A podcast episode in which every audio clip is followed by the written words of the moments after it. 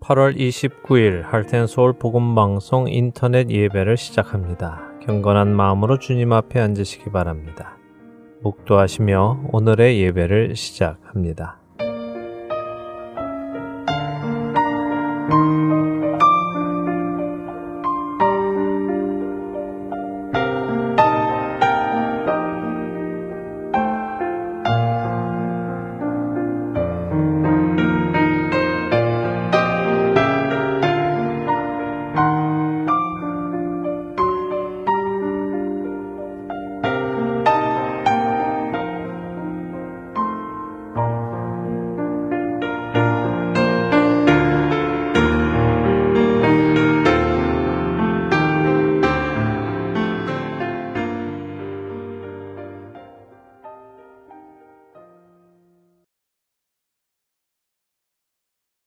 함께 찬송하겠습니다. 새 찬송가 15장, 새 찬송가 15장, 통일 찬송가는 55장, 통일 찬송가 55장입니다.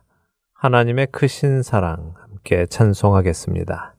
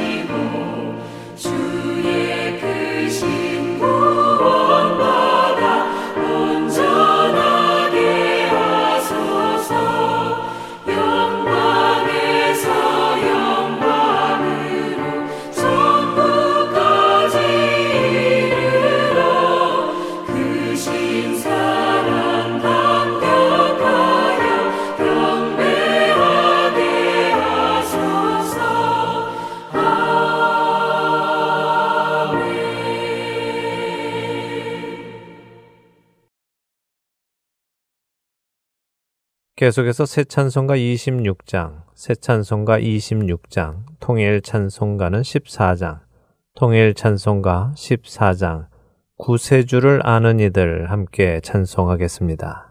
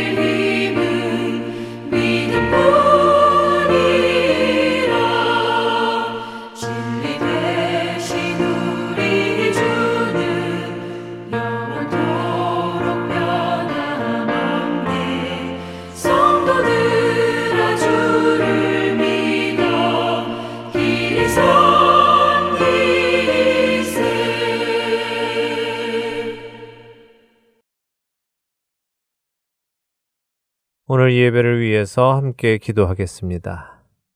오늘도 우리와 함께 하시며 우리의 삶을 주관하시는 하나님 아버지, 죄로 인해 죽을 수밖에 없던 우리들을 택하시어 자녀 삼으시고 구원하여 주신 하나님의 그 크신 은혜에 진심으로 감사드리고 또 찬송을 올려드립니다. 때가 악하니 세월을 아끼라고 말씀하신 주님의 말씀을 따라 악해져가는 이 세상에서 우리에게 주어진 사명을 잘 감당하기 원합니다. 악해져가는 세상에 물들지 않도록 우리를 지켜주시고 습관적인 종교 생활이 아니라 주님과의 사랑의 관계를 회복하기를 간절히 원합니다. 날마다 말씀과 기도로 주님과 동행하는 자들 되게 하시고 그리스도의 장성한 분량이 충만한 데까지 자라나가는 저희가 되게 하여 주옵소서. 지금 특별히 어렵고 힘든 상황을 온 세상이 맞고 있습니다. 하나님께서 친히 세우신 리더들을 통하여 복음이 전달되게 하시며 땅 끝까지 복음을 들고 나가는 선교사님들과 각처에서 말씀을 선포하는 사역자들에게 성령님 충만하게 임하셔서 능력을 더하여 주옵소서. 우리 각 성도들이 좁은 길, 의의 길, 십자가의 길을 걷게 하시며 선을 행하면서도 낙심하지 않게 하시고 빛의 자녀들로 살아가게 하옵소서. 오늘도 주시는 말씀을 통해 저희를 새롭게 하여 주시기를 간구합니다. 모든 일을 이루실 하나님께 모든 영광과 찬송을 드리며 예수 그리스도의 이름으로 기도드립니다. 아멘. 계속해서 찬송하겠습니다. 새 찬송가 329장, 새 찬송가 329장. 통일 찬송가는 267장, 통일 찬송가 267장, 주날 불러 이르소서 찬송하겠습니다.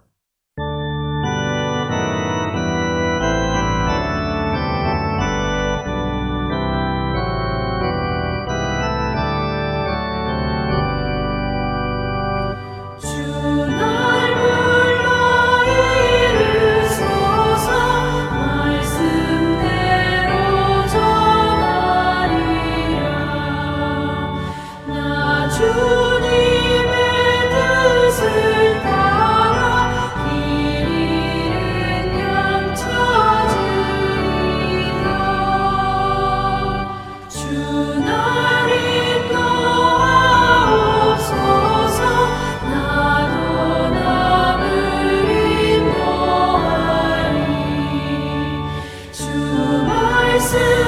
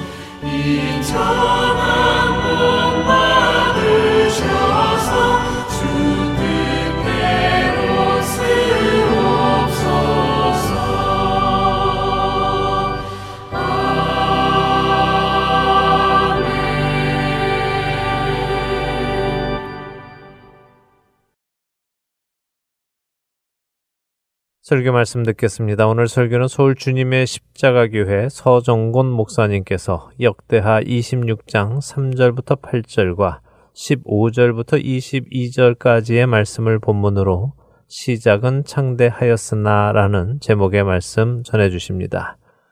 먼저 역대하 26장 3절에서 8절, 그리고 15절부터 22절까지 말씀 함께 합독하시겠습니다. 역대하 26장 3절부터 8절, 15절부터 22절까지 말씀입니다. 다 찾으셨으면 함께 읽겠습니다. 우시아가 왕 위에 오를 때 나이가 16세라 예루살렘에서 52년간 다스리니라. 그의 어머니의 이름은 여골리아요 예루살렘 사람이더라. 우시아가 그의 아버지 아마샤의 모든 행위대로 여호와 보시기에 정직하게 행하며 하나님의 묵시를 밝히 하는 스가랴가 사는 날에 하나님을 찾았고 그가 여호와를 찾을 동안에는 하나님이 형통하게 하셨더라. 우시아가 나가서 블레셋 사람들과 싸우고 가드 성벽과 야분의 성벽과 아스돗 성벽을 헐고 아스돗 땅과 블레셋 사람들 가운데에 성읍들을 건축함에 하나님이 그를 도우사 블레셋 사람들과 그루바알에 거주하는 아라비아 사람들과 마온 사람들을 치게 하신지라 암몬 사람들이 우시아에게 조공을 바침해 우시아가 매우 강성하여 이름이 애굽 변방까지 퍼졌더라. 15절부터 22절 계속해서 읽겠습니다. 또 예루살렘에서 재주 있는 사람들에게 무기를 고안하게 하여 망대와 성곽 위에 두어 화살과 큰 돌을 쏘고 던지게 하였으니 그의 이름이 멀리 퍼짐은 기이한 도우심을 얻어 강성하여 짐이었더라. 그가 강성하여 짐에 그의 마음이 교만하여 악을 행하여 그의 하나님 여호와께 범죄하되 곧 여호와의 성전에 들어가서 향단에 분양하려 한지라. 제사장 아사랴가 여호와의 용맹한 제사장 80명을 데리고 그의 뒤를 따라 들어가서 우시아 왕 곁에 서서 그에게 이르되 우시아여 여호와께 분양하는 일은 왕이 할 바가 아니요 오직 분양하기 위하여 구별함을 받은 아론의 자손 제사장들이 할 바니 성소에서 나가소서 왕이 범죄하였으니 하나님 여호와에게서 영광을 얻지 못하리이다. 우시아가 손으로 향로를 잡고 분양하려 하다가 화를 내니 그가 제사장에게 화를 낼 때에 여호와의 전안 향단 곁 제사장들 앞에서 그의 이마에 나병이 생긴지라. 대제사장 아사랴와 모든 제사장이 왕의 이마에 나병이 생겼음을 보고 성전에서 급히 쫓아내고 여호와께서 치심으로 왕도 속히 나가니라. 우시아 왕이 죽는 날까지 나병 환자가 되었고 나병 환자가 되매 여호와의 전에서 끊어져 별궁에 살았으므로 그의 아들 요담이 왕궁을 관리하며 백성을 다스렸더라. 우시아의 남은 시종 행적은 아모스의 아들 선지자 이사야가 기록하였더라. 하나님의 말씀입니다. 설교 말씀 듣겠습니다. 어, 성경에는 처음은 아주 미약했는데 그 배경도 별로 좋지 않았었는데 나중에 아주 탁월한 인생을 산 사람이 있습니다. 야베스 같은 사람이 그런 사람입니다. 근데 대부분은요, 처음에 시작은 꽤 잘 했다가 나중에 끝이 좋지 않게 끝나는 인생을 사는 사람들이 성경에 많이 기록되어 있습니다. 우리가 알고 있는 바울의 제자 중에 대마란 사람이 있었는데 성경은 그를 충성되고 참된 사람이라고 표현을 하고 있는데 바울이 마지막에 죽기 전에 감옥에서 편지를 썼는데 그때는 대마는 세상을 사랑하여 나를 버리고 떠났다 하고 대마의 마지막에 그 인생이 참으로 영적으로 불행한 결말을 맞이했다 하고 성경이 기록하고 있습니다. 오늘 제가 설교 말씀 good beginning bad ending. 처음은 잘 시작했는데 마지막이 참 비참하게 끝난 그런 인생. 그걸 우리가 다루고 있는데 그 중에 한 사람이 우시아 왕입니다. 오늘 우리의 본문의 주인공이 우시아 왕입니다. 우리는 오늘 우시아 왕의 그 일생을 우리가 들여다보면서 우리가 경계로 삼아야 할 줄 압니다. 우시아 왕은 16살 때 왕위를 계승했습니다. 우시아 왕이 16살 때 왕위에 올라서 52년간 통치를 했습니다. 이건 아주 환상적인 인생을 살았다 하고 볼 수가 있습니다. 역사가들은 다윗과 솔로몬 왕 이후에 이스라엘이라는 나라에서 가장 강력한 왕이 누구냐 했을 때 우시아 왕이라고 다 표현을 합니다. 그 작은 나라인데 서쪽에는 블레셋이란 나라가 있었는데 블레셋 나라를 쳐부수고 그 나라 안에다가 유다 성읍을 세웠습니다. 동쪽에는 암몬이라는 나라가 있었는데 그 암몬을 정복해서 그들로 하여금 조공을 바치게 했습니다. 남쪽에는 아라비아와 애굽이라는 나라가 있는데 애굽의 변방까지 우시아 왕의 명성이 파다하게 퍼졌다 하고 성경이 기록하고 있습니다. 오늘 우리가 생략한 그 중간에 보면은 그 국가를 내적으로 아주 강하게 통치를 했습니다. 에루살렘 성의 구절에 보면은 망대를 세우고 화살 쏘는 기계를 성곽에 배치를 했습니다. 그리고 어디서부터 그 새로운 무기를 만드는 법을 배웠는지 돌 대포를 그 위에다가 설치를 했습니다. 여러분 그 당시에는 돌 대포지만은 오늘날 같으면 미사일 같은 겁니다. 미사일을 어디서 만드는 것을 배워가지고 거기다가 설치를 한 것입니다. 군대도 아주 강력했어요. 2,600명의 용맹한 지휘관을 둘 뿐만 아니라 군대가 30만 7,500명을 군대를 갖고 있었는데 그 군대가 정예군을 유지하고 있었습니다. 다 갑옷을 입히고 활을 들고 방패를 들게 했습니다. 오늘날 같으면 30만 7,500명인데요. 다 해병대로 이렇게 다 훈련을 시킨 것입니다. 목축업과 농업을 장려했습니다. 기본 그 기간 산업을 장려를 했습니다. 우시아가 왕이 탁 되든 되었다 하고 나서 바로 오늘 우리가 생략한 26장 2절에 보면은 우시아가 엘롯을 건축했다 그러는데 엘롯을 이렇게 찾아서 연구를 해 보니까 그 엘롯이란 데가 지중해 연안의 항구 도시입니다. 항구 도시를 아주 시작하자마자 그 도시를 아주 건축해 가지고 유다에 돌렸다 하고 있습니다. 앞으로 지중해를 통해서 어떤 해상 무역의 발판을 삼아야 되겠다 하는 그런 어떤 경제적인 안목도 그런 비전도 갖고 있었던 아주 훌륭한 왕이었습니다. 우시아 왕을 이야기할 때는 늘 따라다니는 단어가 강성하다, 강한 왕이다. 이렇게 얘기를 합니다. 그래서 8절에도 보니까 우시아가 매우 강성하여 15절, 16절에도 보면 그가 강성하였다. 대단히 강성한 나라를 아주 잘 통치한 그런 왕이었다.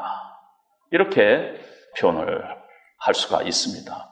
그런데 도대체 우시아가 이렇게 16살 때 왕이 돼가지고 여러 가지로 참 그 혼동된 그런 세상에서 어떻게 이렇게 잘 통치를 할 수 있을까? 그 배경은 뭘까? 그 원인은 뭘까? 그 힘의 그 파워의 소스는 뭘까 했을 때 성경은 지체하지 않고 하나님의 도우심 때문이다. 이렇게 얘기를 하고 있습니다. 강건한 나라를 소개하면서 7절에 하나님이 그를 도우사 15절에도 하나님의 기이한 도우심을 얻어 강성하여짐이라. 뭔가 우리가 상상할 수 없는, 우리가 예측할 수 없는 하나님의 아주 기가 막힌 어, 도우심이 있었다는 것입니다.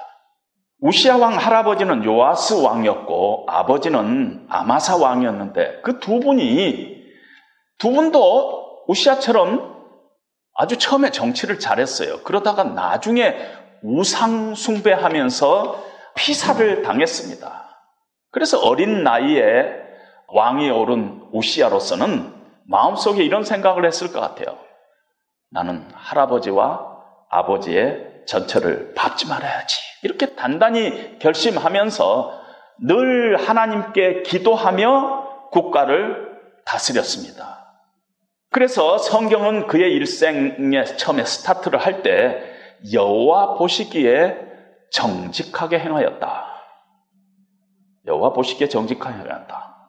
아버지 아마사처럼 여호와 보시기에 정직하게 행하였다. 그렇게 얘기를 하고 있습니다. 자기 마음도 참 아버지나 할아버지 같이 그렇게 되지 않고 하나님께서 이게 도우신 거니까 하나님 앞에 늘 정직하니 행해야 되겠다. 이런 마음을 가지고 국가를 다스렸다. 이렇게 볼 수가 있습니다. 그렇게 된 데는 주변에 영적인 멘토들이 좀 있었습니다.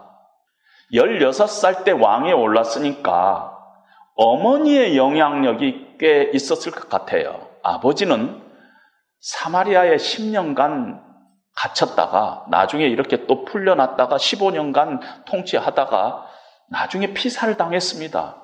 그러니까 어머니가 16살 때 어머니가 있었는데 어머니의 이름이 여골리아예요.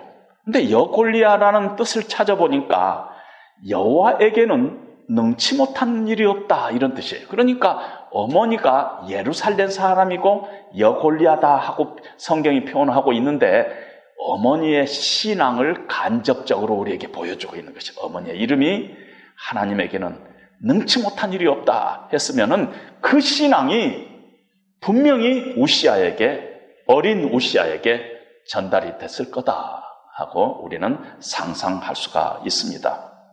주변에 스가랴라는 선지자가 우시아 왕 옆에 있었습니다. 여러분 성경에는 스가랴라는 이름을 가진 사람이 한 30명 정도 나옵니다. 그 중에 우리가 알고 있기로는 성경을 쓴 스가랴 선지자 있는데 이분 아닙니다. 그 연대로 보면 한 4, 500년 차이가 나니까 그 선지자가 아니라 오늘 역대 하에만 나오는 이 스가랴라는 이 선지자가 있었습니다. 그 외에는 나오지 않아요. 근데 이 선지자를 성경은 어떻게 묘사를 하고 있느냐 하면은 하나님의 묵시를 밝히 아는 스가랴. 하나님의 묵시를 밝히 안다. 근데 영어 성경을 여러분들이 보면은 이렇게 표현하고 있어요. 하나님의 말씀을 가르치는데 늘 하나님을 두려워하는 가운데 하나님의 말씀을 가르치는 스가랴. 그것이 우리 한글에서는 하나님의 묵시를 밝혀야 하는 이렇게 뭔가 두리뭉실하게 번역을 했습니다. 굉장히 영성이 있는 스가랴였어요.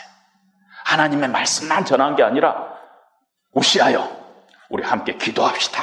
그러면서 늘 우시아에게 가르치는데 하나님의 뜻을 분별하도록 가르칠 뿐만 아니라 하나님을 신뢰하고 하나님을 의지하고 하나님을 경외하도록 그렇게 오시아가 분명히 가르쳤다는 것입니다. 왜냐하면 그런 사람이니까.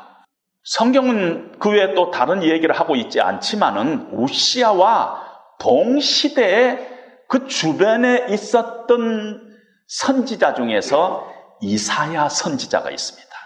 오늘 우리가 읽은 본문의 마지막에도 이사야 선지자를 우리가 언급을 하고 있고 이사야서 6장에도 이사야가 성전에서 하나님의 그 환상을 볼 때 그때도 우시야가 죽고 난 다음에 이렇게 우시야를 언급을 할 만큼 그 동시대 사람입니다.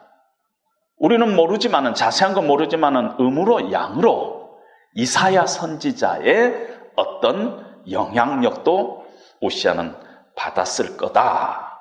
그렇게 볼 수가 있습니다. 주변에 여러 영적인 멘토들이 있었어요. 그래서 하나님의 인도하심을 같이 구했고 하나님의 돌보심을 구했고 그래서 성경은 5절에 그가 여호와를 찾을 동안에는 하나님이 우시아의 인생을 형통하게 하셨더라. 그러니까 우시아가 하나님을 늘 찾고 하나님의 도우심을 구했었다. 누구 때문에 주변에 영적인 멘토들의 영향력을 받고 이렇게 우리가 해석을 해도 무리하지 않다 이렇게 볼 수가 있습니다. 그런데 우시아가 그동안의 이 형통한 인생이 비참한 인생의 결론으로 마감하고 있습니다. 하나님의 진노하심을 받아 나병에 걸려서 쓸쓸하게 죽어갑니다. 죽는 날까지 별궁에 격리되어서 죽고 나서도 조상묘에 함께 묻히지도 못하고 그 옆에 따로 땅을 구해 가지고 묻힙니다. 그러니까 아주 이거는 수치스러운 일이죠. 어디서 그 인생이 이렇게 추락했는가? 성경은 아주 클리어하게 16절에 그가 강성하여짐에 그의 마음이 교만하여 라고 그냥 딱 한마디로 표현을 합니다. 교만해졌다는 것이. 우시아가 누렸던 그의 성취, 그 성공은 다 하나님의 도우심이었어요.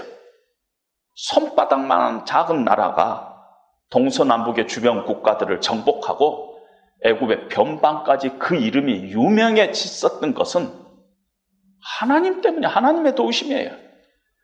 하나님이 그를 도우사 하나님의 기이한 도우심을 얻어 그가 강성하여졌 상식적으로 이해할 수 없는 그런 도우심이라는 거예요. 하나님이 참 이건 상식적으로 이해가 안 되는데 하나님이 이렇게 우시아를 도와주시네.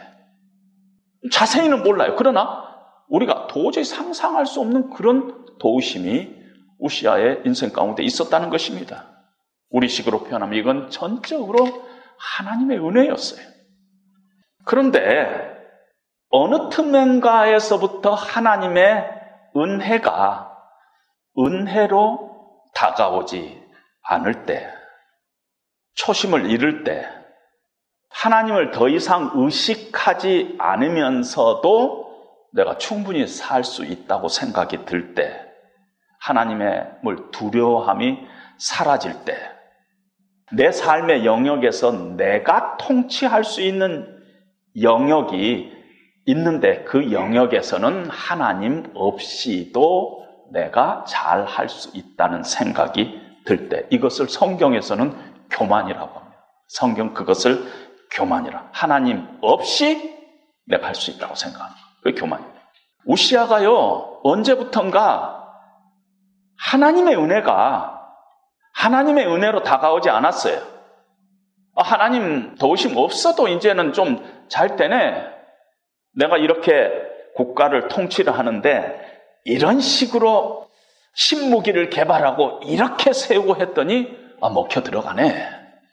자기가 상당히 스트롱하다고 생각했습니다. 그리고 나서는 점점 하나님의 도우심을 강구하지도 않고 하나님 묻지도 않고 하나님 없이 계획하고 하나님 없이 행동 했다 하고 성경은 이 얘기하는 것이 교만해졌다는 것입니다.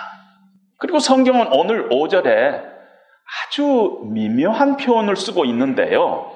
스가랴가 살아있는 동안 우시아가 하나님을 찾았고 그가 하나님을 찾는 동안에는 하나님이 형통하게 하셨더라. 뭔가 뉘앙스가 좀 있어요. 성경이 하고 싶은 이 얘기가 있어요. 거꾸로 뒤집으면은요, 스가랴가 죽고 나서부터는 우시아가 구하지 않는 날이 많아졌고, 하나님의 뜻을 구하지도, 도우심을 구하지도 않고, 하나님 없이도 내가 할 수 있다. 그런 날들이 스가랴 선지자가 죽고 난 후에는 그런 날들이 많아졌다 하는 것을 우리에게 간접적으로 얘기를 하고 있습니다. 점점 바빠졌을 거예요. 얼마나 하늘 일들이 많은데요. 다른 할 일들이 너무너무 많아요. 기도하는 일이 시간이 낭비되는 것 같은 때가 왔어요. 그래서 기도를 안 해봤어요? 안 했더니 기도할 때 하고 똑같아요. 그 마음이 하나님을 완전히 잊어버린 것은 아니었지만은 온전한 마음을 가지고 하나님을 섬기고 있는 것은 아니었어요. 어려움이 좀 생기면 하나님을 찾기도 했을 거예요. 그러나 일이 잘 풀리고 어려움이 없는 날에는 하나님 없어도 돼요. 하나님 있으나 마나 했어요. 그걸 성경은 교만이라고 얘기를 하고 있다는 것입니다. 여러분, 우리 신앙생활에요. 위기가 찾아올 때는 대체로 언제냐면은 잘 나갈 때예요. 뭔가 잘 될 때, 평안할 때예요. 하나님의 도우심이 없어도 잘 돼요? 내가 열심히 했더니 다 이게 잘 돼요? 하나님이 특별히 도와주지 않아도 어, 사업체도 그런 대로 잘 되고 아이들도 뭐 이상하게 공부도 잘하고 병원에 가서 건강진단 받아도, 아, 뭐, 지금 뭐, 저, 연세에 비해서 한 15년은 더 젊게 지금 사시고 계십니다. 아주 건강하십니다. 아, 이런다는 거예요. 아, 성경 공부 안 해도, 기도 안 해도, 때로는 그냥 막 주일 예배 한, 한 달간 안 나가도 차이가 하나도 없어요. 내 인생하고요, 하나님의 말씀하고 연결고리가 별로 없는 것 같아요. 아, 이거 따로, 이거 따로예요. 그런 생각이 드는 순간 우리는 지금 교만죄에 심각한 교만죄에 빠져 있다는 것이 성경이 우리에게 지금 이야기하고 있다는 것입니다. 어느 날 우시아가 성전에 들어가서 향단의 분양을 하려고 합니다. 근데 성경 그것이 하나님 보시기에 악한 일이라고 얘기하고 있어요. 하나님의 뜻은요, 그 뭐, 뭐, 초등학생들도 다 아는 그 당시 하나님의 뜻은 제사장들만이 레이 자손, 레이 자손들 중에서 아론의 후손들만이 분양하도록 돼 있어요. 이거는 삼척동자도 다 아는 것이었어요. 우시아 왕은 유다 지파에 속한 사람이었어요. 레이의 아론이 아닙니다. 지금 우시아 왕은 하나님의 뜻을 정면으로 거역하고 있는 것입니다. 제사장이 하도록 하나님께서 정하신 일을 자기가 하려는 악행을 지금 범하고 있다는 것입니다. 하나님 앞에 분양하는 일이 뭐가 잘못됐어요? 근데 그 마음이 이미 하나님이 하나님이 지시하는 것을 어기기도 했지만은 하나님 앞에 분양하는 일은 아, 어떤 면에서 아주 나쁜 일은 아니잖아요. 하나님께서 그렇게 하지 말라고 해서 그런 것이지 나쁜 일은 아니잖아. 그러나 우시아의 마음이 어디에 있느냐는 것입니다.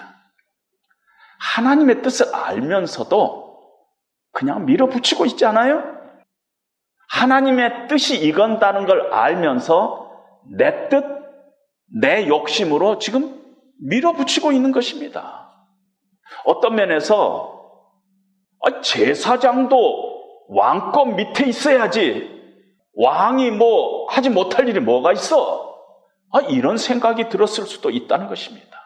아주 마음이 지금 어떤 면에서 아주 강해져 있어요. 스트롱해져 있어요.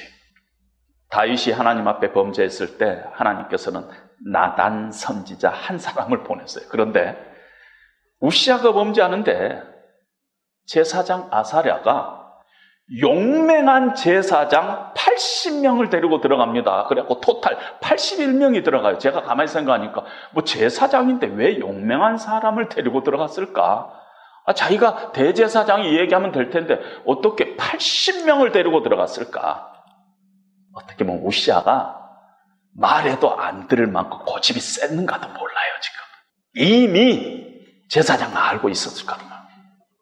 왕이 지금 아주 마음이 높아져 있다는 것. 그래서 용맹한 사람 80명과 함께 가지 않으면 우리 말 안 들을 거다. 이런 생각을 가졌는지도 모르겠다 하는 생각이 듭니다. 우시아가 자기 자신에 대해서 얼마나 자신만만하고 강해 있었는가 하는 것을 그냥 약간은 짐작을 하는 그런 부분이지 않나 하는 생각입니다. 언제부턴가 하나님이 세운 질서를 무시할 만큼 하나님이 나의 왕이라는 생각보다는 내가 이 나라의 왕이라는 생각이 더 컸어요. 다윗도 하나님 앞에 범죄를 했지만은 다윗의 일생을 보면 늘 하나님 앞에 겸손했어요. 다윗은 왕이었어요. 왕도 보통 왕이 아니라 다윗 대왕이라고까지 표현을 할 만큼 아주 대단한 왕이었어요. 그런데 다윗의 마음은 늘 시편 145편처럼 왕이신 나의 하나님, 내가 하나님을 높이고 영원히 주의 이름을 송축하리다. 내가 왕인데 늘 하나님을 왕이신 나의 하나님으로 늘 그 마음속에서 고백하고 그것이 하나님 앞에는 겸손했다는 것입니다. 근데 우시아는 마음이 그렇지 않았다는 것이 내가 왕인데 이것이 더 강했다는 것이 아사라 제사장이 오시아 왕 그 앞을 막았습니다. 그리고 18절에 보니까 우시아여 여호와께 분향하는 일은 왕이 할 바가 아니요 오직 분향하기 위하여 구별함을 받은 아론의 자손 제사장들이 할 바니 성소에서 나가소서 왕이 범죄하였나이다 하고 분명히 아주 단호하게 confront 해가지고 말했습니다. 그런데 19절에 우시아의 반응이 뭔지 아세요? 우시아가 손으로 향로를 잡고 분양하려 하다가 화를 내니 그가 제사장에게 화를 낼 때에 그 이마에 나병이 생긴지라. 성소에 들어가서 제사장이 할 일을 자기가 뺏어가지고 향단에 분양하러 할 때가 아니라 제사장에게 노할 때 그때 하나님의 심판이 내 어느 때는요 죄를 범할 때가 아니라 내가 이것이 잘못됐다는 걸 알면서도 하나님을 두려워하지 않고 계속 밀고 나갈 때 그때 하나님의 심판이 임한다. 이렇게 볼 수가 있습니다. 그때가 위험하다는 것이 잘못됐음을 알면서도 밀어붙이는 거예요. 우시아 왕이 이렇게 잘못된 첫 번째 틈이 뭐였을까? 이 교만이 어디서부터 들어왔을까 했을 때 저는 마음이라고 얘기를 하고 싶습니다. 성경에 보니까 우시아에 대해서 이렇게 좋은 평가를 하면서 하나님 보시기에 정직에 행하였다 이렇게 표현을 하는데 그 붙인 아마사의 모든 행위처럼 하나님 보시기에 정직하니 행하였다 하고 얘기를 하고 있습니다. 전 여기에서 좀 의문이 생겼어요. 다윗처럼 이렇게 하지 않고 아마사처럼 이렇게 얘기했을까? 그리고 아마사를 봤더니 25장 2절에 아마사에 대해서 성경 이렇게 평가를 하고 있어요. 아마사가 여호와께서 보시기에 정직하게 행하기는 하였으나 온전한 마음으로 행하지 아니하였더라. 그러니까 정직하니 뭔가 잘은 모르지만 정직하게 행하기는 했는데 온전한 마음은 아니었다. 마음은 약간 뭔가 problem이 있었다 하는 것이. 그래서 good beginning이 bad ending이 되는 그 사이에 어떤 마음이 온전하지 못한 마음이 영향을 미치지 않았을까 하는 그런 생각을 하게 됩니다. 그런데 놀랍게도 역대서의 주제가 뭘까 하고 우리가 보통 얘기를 하 역대서는 뭐가 주제인가 했을 때 학자들 간에는 그 성경 안에서 가장 자주 쓰이는 중심된 단어가 뭐냐 하는 쪽에서부터 연구를 시작합니다. 그리고 놀랍게도 역대서의 중심 단어는 하트예요.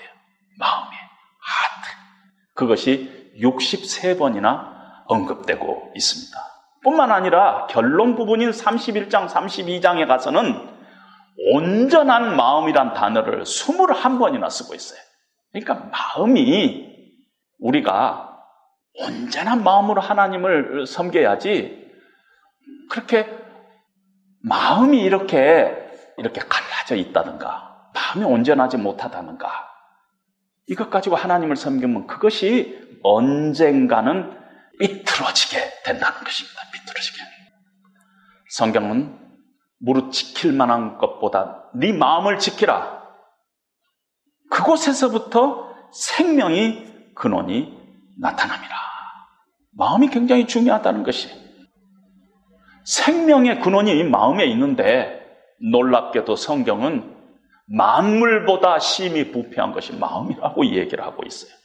모든 영적인 싸움이 여기에서 일어나고 있는 것입니다. 여기에서 그 마음 안에 거짓이 있고 악이 있고 교만이 있고 간사가 있고 음란이 있고 이 마음이 있는 것이에요. 마음을 지키지 못하면 망하고 마음을 지키면은 우리가 생명을 붙잡는 거나 마찬가지인데 이 마음이 내 마음 나도 몰라요. 지키자 그래가지고 지켜지는 것이 아니라는 것이 나도 몰라. 내 힘과 내 결심 가지고 내 마음 지킬 수가 없어요. 그런데 성경은요, 하나님의 말씀은 우리의 혼과 영과 관절까지 쪼개며 우리 마음의 깊은 생각을 드러낸다고 얘기하고 있어요. 그래서 우리가 하나님의 말씀 안에서 우리의 마음을 검토하지 않으면은 나도 몰라요. 하나님의 말씀을 통해서 우리의 마음을 들여다보고 분별하고 우리가 하나님 앞에 기도하고 늘 하나님을 내 인생에 내 인생의 모든 영역에서 그분이 왕이다. 그걸 늘 고백하고 이렇게 살지 않으면요. 우리도 모르는 사이에 마음이 부패돼 가지고 하나님께서 주신 것을 감사하지도 않고 하나님께서 허락하시지 않은 거 욕심내고 그런 쪽으로 우리가 가게 돼 있다는 것입니다. 그러면 그것이 하나님 앞에 분양하는 행위라 할지라도 하나님 앞에 예배 드리는 행위라 할지라도 하나님을 망령되게 하고 하나님을 멸시하는 행위가 될 수 있다는 참 무서운 하나님의 경고가 이 안에 숨어 있다는 것입니다. 성경에 보면 하나님께서는요, 우리에게 줄로 재어준 구역이 있다 그랬어요. 하나님께서 이렇게 줄로 재어준 구역이어 가지고 이쪽은, 이쪽이 해야 된다. 이쪽은 하지 말라. 이런 구역이 있다는 것입니다. 로마서 12장에도 보면은 너희가 믿음의 분량대로 지혜롭게 행하라. 하나님께서 각 사람에게 믿음을 다 똑같이 주는 게 아니라는 것이에요. 어떤 분량이 있다는 것이에요. 그래서 자기의 분량대로 지혜롭게 행하라는 것이에요.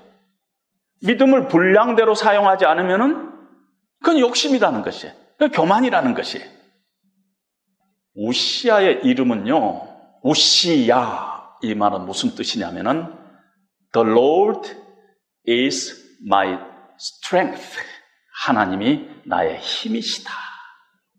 근데 우시아는요, 그렇게 살지 못했어요. 이름처럼 살지 못했습니다.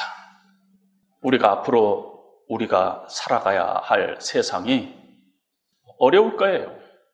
우리 각자는 시작은 어떻게 됐는가, 시작은 어떻게 시작을 했는가 몰라요. 어려운 그런 환경에서 자란 분도 있고, 그런 대로 또 좋은 환경에서 자란 분도 있을까 몰라요. 그러나 우리에게 한 가지 목표가 있어요. good ending. good ending 해야 되는 건 우리의 목표입니다. 개인적으로도, 교회적으로도, 기독교적으로도 good ending을 해야 됩니다. 그렇게 하려면은 늘 우시아 이름처럼 살아야 돼요. The Lord is my strength. 하나님이 나의 힘이시다. 내가 하나님의 은혜가 아니고서는 내가 살아갈 수 없는 존재다. 하는 걸 늘 고백하면서 겸손하게, 교만하지 않게 우리의 한계를 늘 인정하면서 우리에게 주신 것들을 감사하면서 자족하면서 그렇게 살 때 우리를 통해서 하나님께서 우리 인생을 마지막에 우리 인생 후반전에 우리 인생들을 하나님께서 good ending하게 만드실 줄로 믿습니다. 다 함께 일어나셔서 새 찬송가 384장, 새 찬송가 384장, 통일 찬송가는 434장, 통일 찬송가 434장, 나의 갈 길 다 가도록 부르신 후에 서정곤 목사님의 축도로 오늘 예배 마치도록 하겠습니다.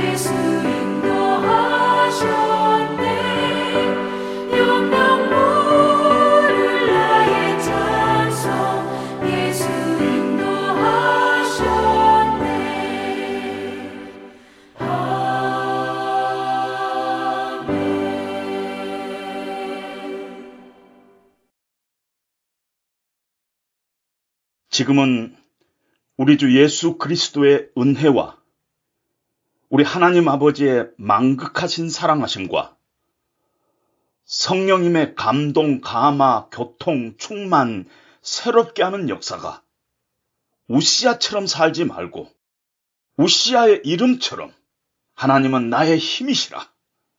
하나님은 나의 인생의 왕이시라 날마다 고백하며 특별히 코로나19의 힘든 시대를 살아가면서 하나님의 기이한 도우심을 늘 겸손히 의지하며 날마다 하나님의 은혜를 온전한 마음, 상한 마음으로 사모하면서 남은 인생, 우리 인생을 하나님 앞에 아름답게 올려드리고 마무리하겠다는 결단을 가지고 돌아가는 사랑하는 성도님들 머리머리 위에 이제로부터 영원토록 함께 하시기를 간절히 축원하옵나이다.